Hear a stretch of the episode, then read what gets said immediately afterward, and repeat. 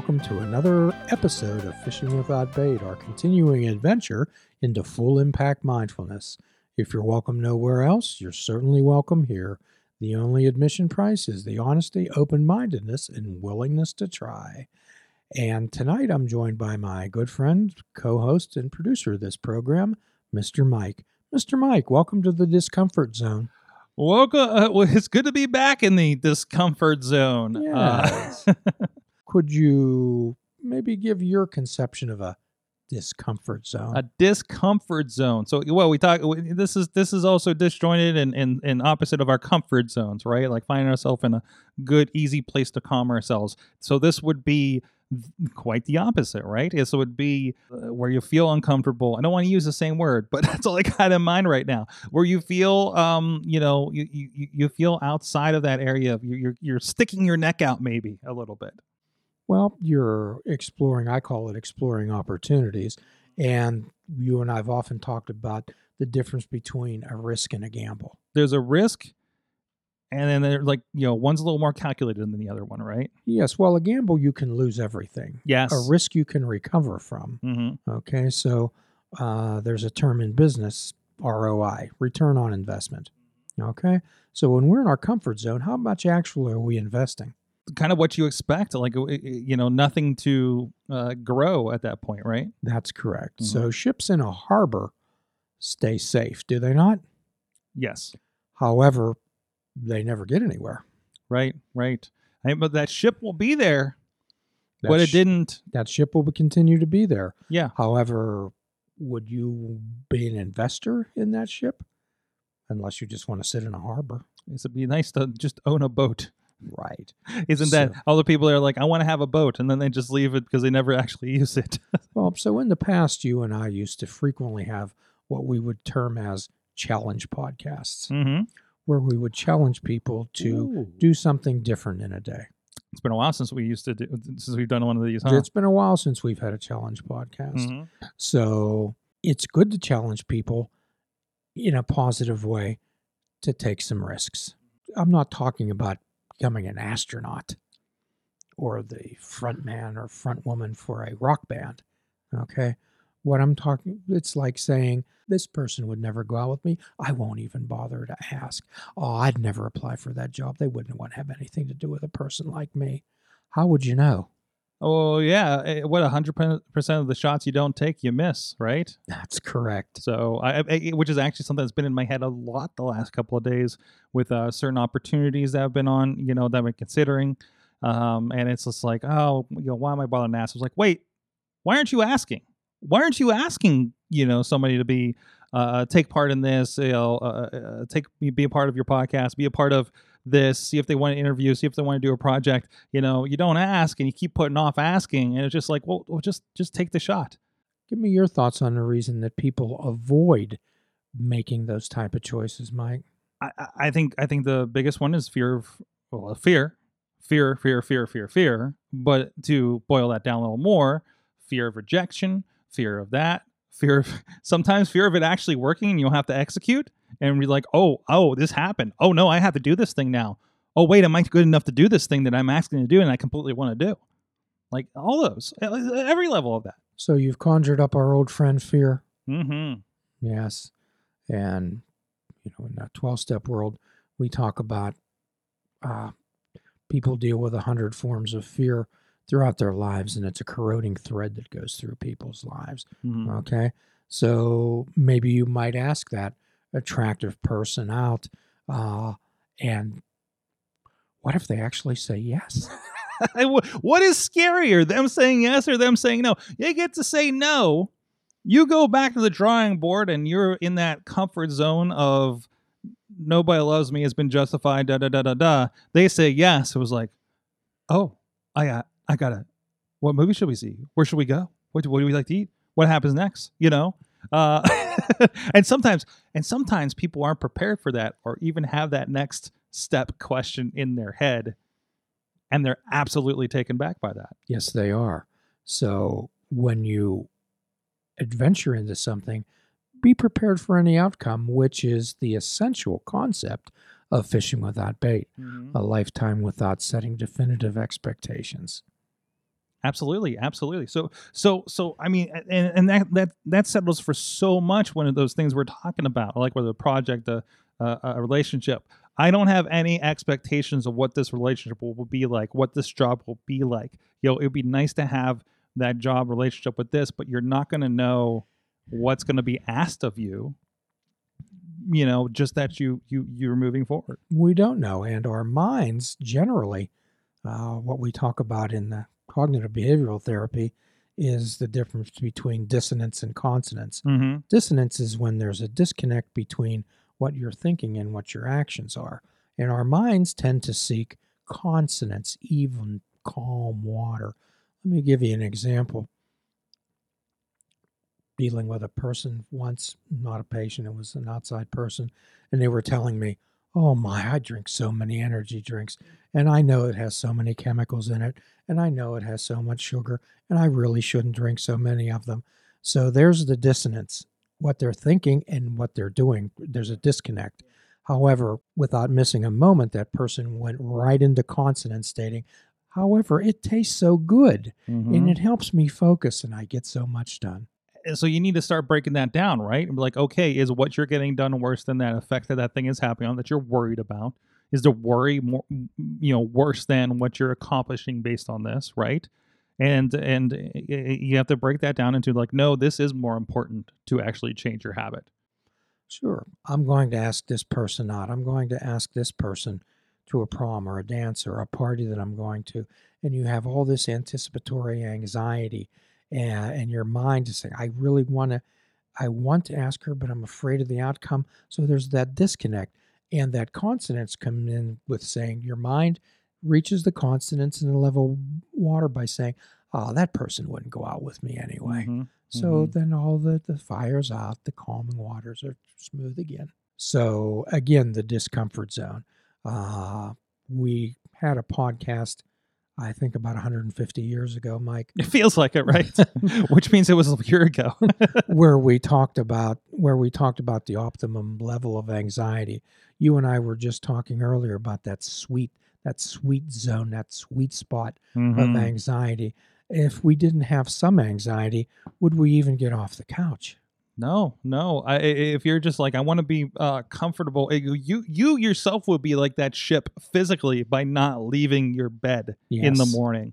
And it was like, well, I'm safe. It's like, yes. Well, there's a Zen philosophy that says, leave your bed in the morning as if you're casting off a pair of old shoes. Oh, I like that. Mhm. I like that. Leave your bed in the morning as if you're casting off a pair of old shoes. Mm-hmm. hmm How many people roll around in bed and it's a, it's quite an, uh, quite an exhibition just to get out of bed. and definitely experienced that a little bit. Uh, so, and, there needs to be a purpose, you know, like there needs to be a, I need to get out of bed. There's no excuses, you know, and it's like, oh, I can, I can do a little bit. Nothing's really waiting on me. Well, I like Admiral McRaven's talk when he gave a talk a few years ago uh, at Texas A&M University uh, about his becoming a Navy SEAL and really what it was was ten real points on motivating yourself through life. And his flaw is his technique of getting out of bed is to have a countdown five, four, three, two, one, and he just jumps out of bed. yeah, yeah. Wait, is he initiating that countdown, or is like like the clock doing no, it? he, or initi- he initiates it in his own head. He counts down five, four, three, two, one. Bang, he's out. I. I think I do that a little bit. It was like, no, this is it. You need to go. You need to do this. Okay, three, two, go, and you're just off and running. and that's and that's you're entering into your discomfort zone. the the hardest is always the first step whether that's out of bed or the step towards that thing that you really want to do well, and our mind just tends to excuse us and justify our inaction. Mhm. Uh, the, we've talked about the Chinese uh, phrase that says uh, the best time to plant a tree is 20 years ago. Mhm. The next best time is right now. Mhm. So, gee, if I started that, uh, I, I should have planted that tree 20 years ago. There's no sense in planting it now. there was a just just recently like there was i found myself in a meeting about all these like step forwards we needed to take and realizing well okay this is the list that we were going to try in 2018 and never did this is the stuff in 2019 that we never did i was like okay well what are the first steps like because we talked about them and then moved on i'm like whoa whoa whoa What's the first step? Who, which, which one of us is doing the th- next thing, and what is that next thing? So there's like we know where to go from here because that's the thing that I don't think was discussed um, in in a lot of the cases. Some of the cases it was on me and I completely whiffed it. I'll be completely honest about it. But but no, it, and it is fear of because these are things that are supposed to uh, uh, be positive moves, and and it is is like fear of going down that path or adding another path to what we're doing and things like that. Like that's something that I definitely dealt with today. Sure. And again, there's the fear, and we use much justification in our lives for inaction. Uh, maybe somebody, I'll give you an example. A friend of mine once told me, Oh, boy, I'd really like to get a master's degree. However, it's going to take three years. So I asked them, I said, Well, do you hope and expect to be alive in three years? Well, said, Well, sure, I do. Well, at the end of three years, either you will have the master's degree or you will not. Mm-hmm. Mm-hmm. And then you're, you, you know, is that worthwhile? You know, i i i- it's it really is. Um, you know, there's a lot of, you know, I wish I could do this. I want to do this, and I'm like, well, why haven't you yet? You know, what is holding you back? Well, when uh, you and I, we left Seclair. Dr. Yes. Chaudhry had left to go to Arizona, and so we, uh, we, you started this gig here that you had, and uh, started Namaste Holistic Counseling. I think I left much before that, actually. you left before that, Yeah. yes. And uh, my son asked me, asked me, he said, "Well, Dad, what if you fail?" And I said, "Well, Jimmy, then I fail." that is one of the things you know um, startup culture in in technology has been you know it's kind of been a boogeyman the last couple of years you know we're talking about our googles and our antitrust but i, I do remember and uh, i don't know how healthy it was in the way that this was happening in the in the you know uh, not to get into the california startup bro culture but a lot of the ideas were you know how many okay how much how many startup companies have failed on your watch was not necessarily a a detriment to you it was experience right? Like there was a, a fear of failure like you know hey you're going to take a shot at this thing and it's going to work or not. I remember there was a there's a there was an application company that says we're going to we're going to develop a new we're going to put out a new software application of some sort once uh two months maybe? Like it, they were on their sixth iteration. There was something called meerkat. Of course now you know a version of that of like facebook live with your phone and periscope on twitter and things like that which i think recently died you know like that was their one you know and they were just like that pushing or like let's try this let's try this if we fail we'll learn from it and move to the other thing right Well, that's that's correct. Uh, and when we, and again, you and I often talk about taking perspective, and it's not. You can take it as a failure, or you can take it as something that you found out that didn't work. mm-hmm. So the idea is not to do it again. If you continue to go opening that same door that the tiger's behind, then shame on you. yes, absolutely. Um, you know, it's like, hey, maybe we should try stop doing these kinds of jobs. Maybe we should stop making these kinds of decisions. You know, because it seems to always bite us in the end. Well, and again, we've talked about this, and I often give this illustration at rehab centers that I speak at when I say uh, this gen- this statement's generally uh, credited to Einstein, but many people uh, have used it, and it's the definition of insanity is Mhm. doing the same thing over and over again and expecting a different result. yes, Um, however, there's another definition to that too. It's when you try something again and again and again, and you know, basically know what's going to happen. Mhm. It's like having that drink or a drug, slot machine handle, some type of addiction that you have in your life. You know what's going to happen. Yet, what do you do? you just roll around it. Because it's it's that like you're comfortable with even that bad path, right? You do it anyway. mm-hmm. you do it anyway. It's like, have you ever had a in your life, Mike? Did you ever have a friend who really wasn't a friend? Uh, certainly. Yes, but however, you kept going back to that person, and you knew what you were going to get. Mm-hmm. You knew you couldn't trust them. It was hurtful when you started going to that friend and you'd be like, "Listen, I don't trust you anymore." You know, like we can work on this, but you're not. I can't rely on you. You know. Well, and this is one of the misconceptions about marriage and family therapists. People assume that they're trained and their main purpose is to put Humpty Dumpty back together again. Mhm. Okay. A lot of their role is to determine whether or not this relationship can or should be saved. Mm-hmm. Mm-hmm. Just having an outside assessment. That's correct. Mhm. So, what therapists often do is put people in a discomfort zone as the reason that they came to you, their way's not working. Mm-hmm. Mm-hmm. So, we have what we want to do is in a gentle way help people recognize their blind spots in their life. Mm-hmm. When you keep doing something, you keep pressing something, and it doesn't work. However, you have that blind spot. We've talked uh, before, Mike, about the 12 step philosophy of you can't read the label when you're inside the bottle. That goes for depression, that goes for anxiety, that goes for relationships, that goes for a business operation. Mm-hmm. It's like a maybe a pitcher, an athlete that keeps their whatever they're doing is not working. They're hitting home runs off a person, but it, it takes another set of eyes to take a look at that individual and find out, hey, uh, this isn't working. Here's here's the here's the mechanics that I'm seeing that are faulty. But we can't we just can't seem to do that ourselves Mm-hmm. You know maybe you're maybe you've beaten your head against the wall sometimes why isn't this podcast working i just can't seem to get any audience i can't seem to get any gone however because you're so enmeshed on the inside of that you can't take stand back and take an objective view Yeah. Yeah.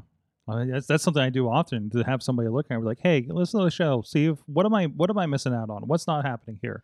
You know, and I've, I've had I've had friends do that for our longest running shows several times. You know, and and making me aware of things was like, oh, I didn't realize that was happening. I didn't realize that's you know something that's happening with the audience or something, right? So, artists novelists mm-hmm. bloggers people like that that when you're writing a professional paper or any type of a paper it's standard procedure to ask someone maybe two or three people to proofread it and Mm-hmm. Take a critical view absolutely, absolutely. and they're pointing out blind spots because you can't see it because you're inside the article When you can't see the forest from the trees. That's that's correct. So what we're asking people to do is to enter that discomfort zone, to gently challenge themselves Mhm. to get into that discomfort zone and find out what works and what doesn't work. And we don't know. And what's holding us back is our old friend fear. Our old friend fear. Yeah. So when we confront fear, and again, we're going to talk about courage, is the ability to deal with fear. If we wouldn't have fear, we we wouldn't probably last until tomorrow morning. Okay?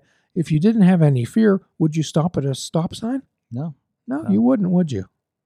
It informs. It's a calculated in, informing Yes. of risk. Right. So again, the gamble and a risk. Running through a stop sign is a gamble. Mm-hmm. You could lose everything. Uh, my friend's sister had was the one with the car, and would take us on a ride. And they would there would always be this. Uh, there was this bridge down by the river, and there was a uh, there was a railroad on each side of it, not too far from from the other end of the bridge. And for whatever reason, they had no lights on them. And she would go from the top of the, and it was down a hill and then up another hill. And she would take that from the top straight through, not looking straight through both of those train tracks, Hmm. not even the chance to look because she was going so fast because she had to make that other hill and wouldn't otherwise. Okay. And I was like, but what if a train comes? Then your gamble didn't pay off. Exactly. Exactly. Your gamble did not pay off. However, I guess that person viewed it as a risk and not a gamble. And my fear said, maybe you should take a different route. Well, So- That'd certainly be a wise mind choice, wouldn't it? Mike? Mhm, mhm.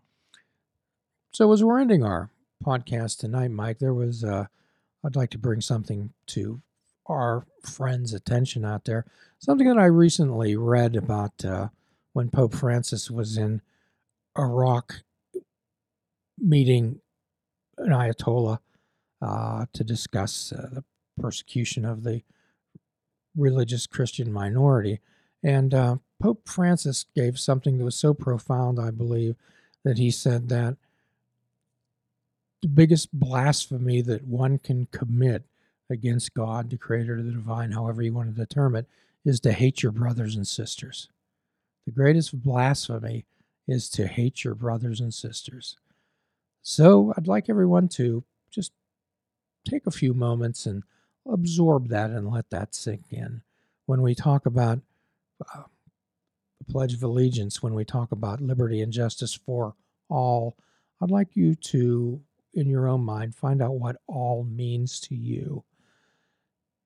And a free prescription fruits, nuts, and vegetables. Unplug your television and take up fishing. And for a truly mindful experience, we suggest that you fish without bait. Do a kindness for yourself, do a kindness for another. Forgive yourself and forgive another. Till all are free, namaste. Until we meet again, my friends. Please check out our website at fishingwithoutbait.com, where you can listen to the show comment on our discussions, and find out where you can subscribe to our podcast. If you're interested in flying the colors of fishing without bait, click the shop icon on our website. We have clothing, mugs, cell phone cases, and so much more. Show the world that you fish without bait. This show is a member of the Sorgatron Media Podcast Network. Find out more at sorgatronmedia.com.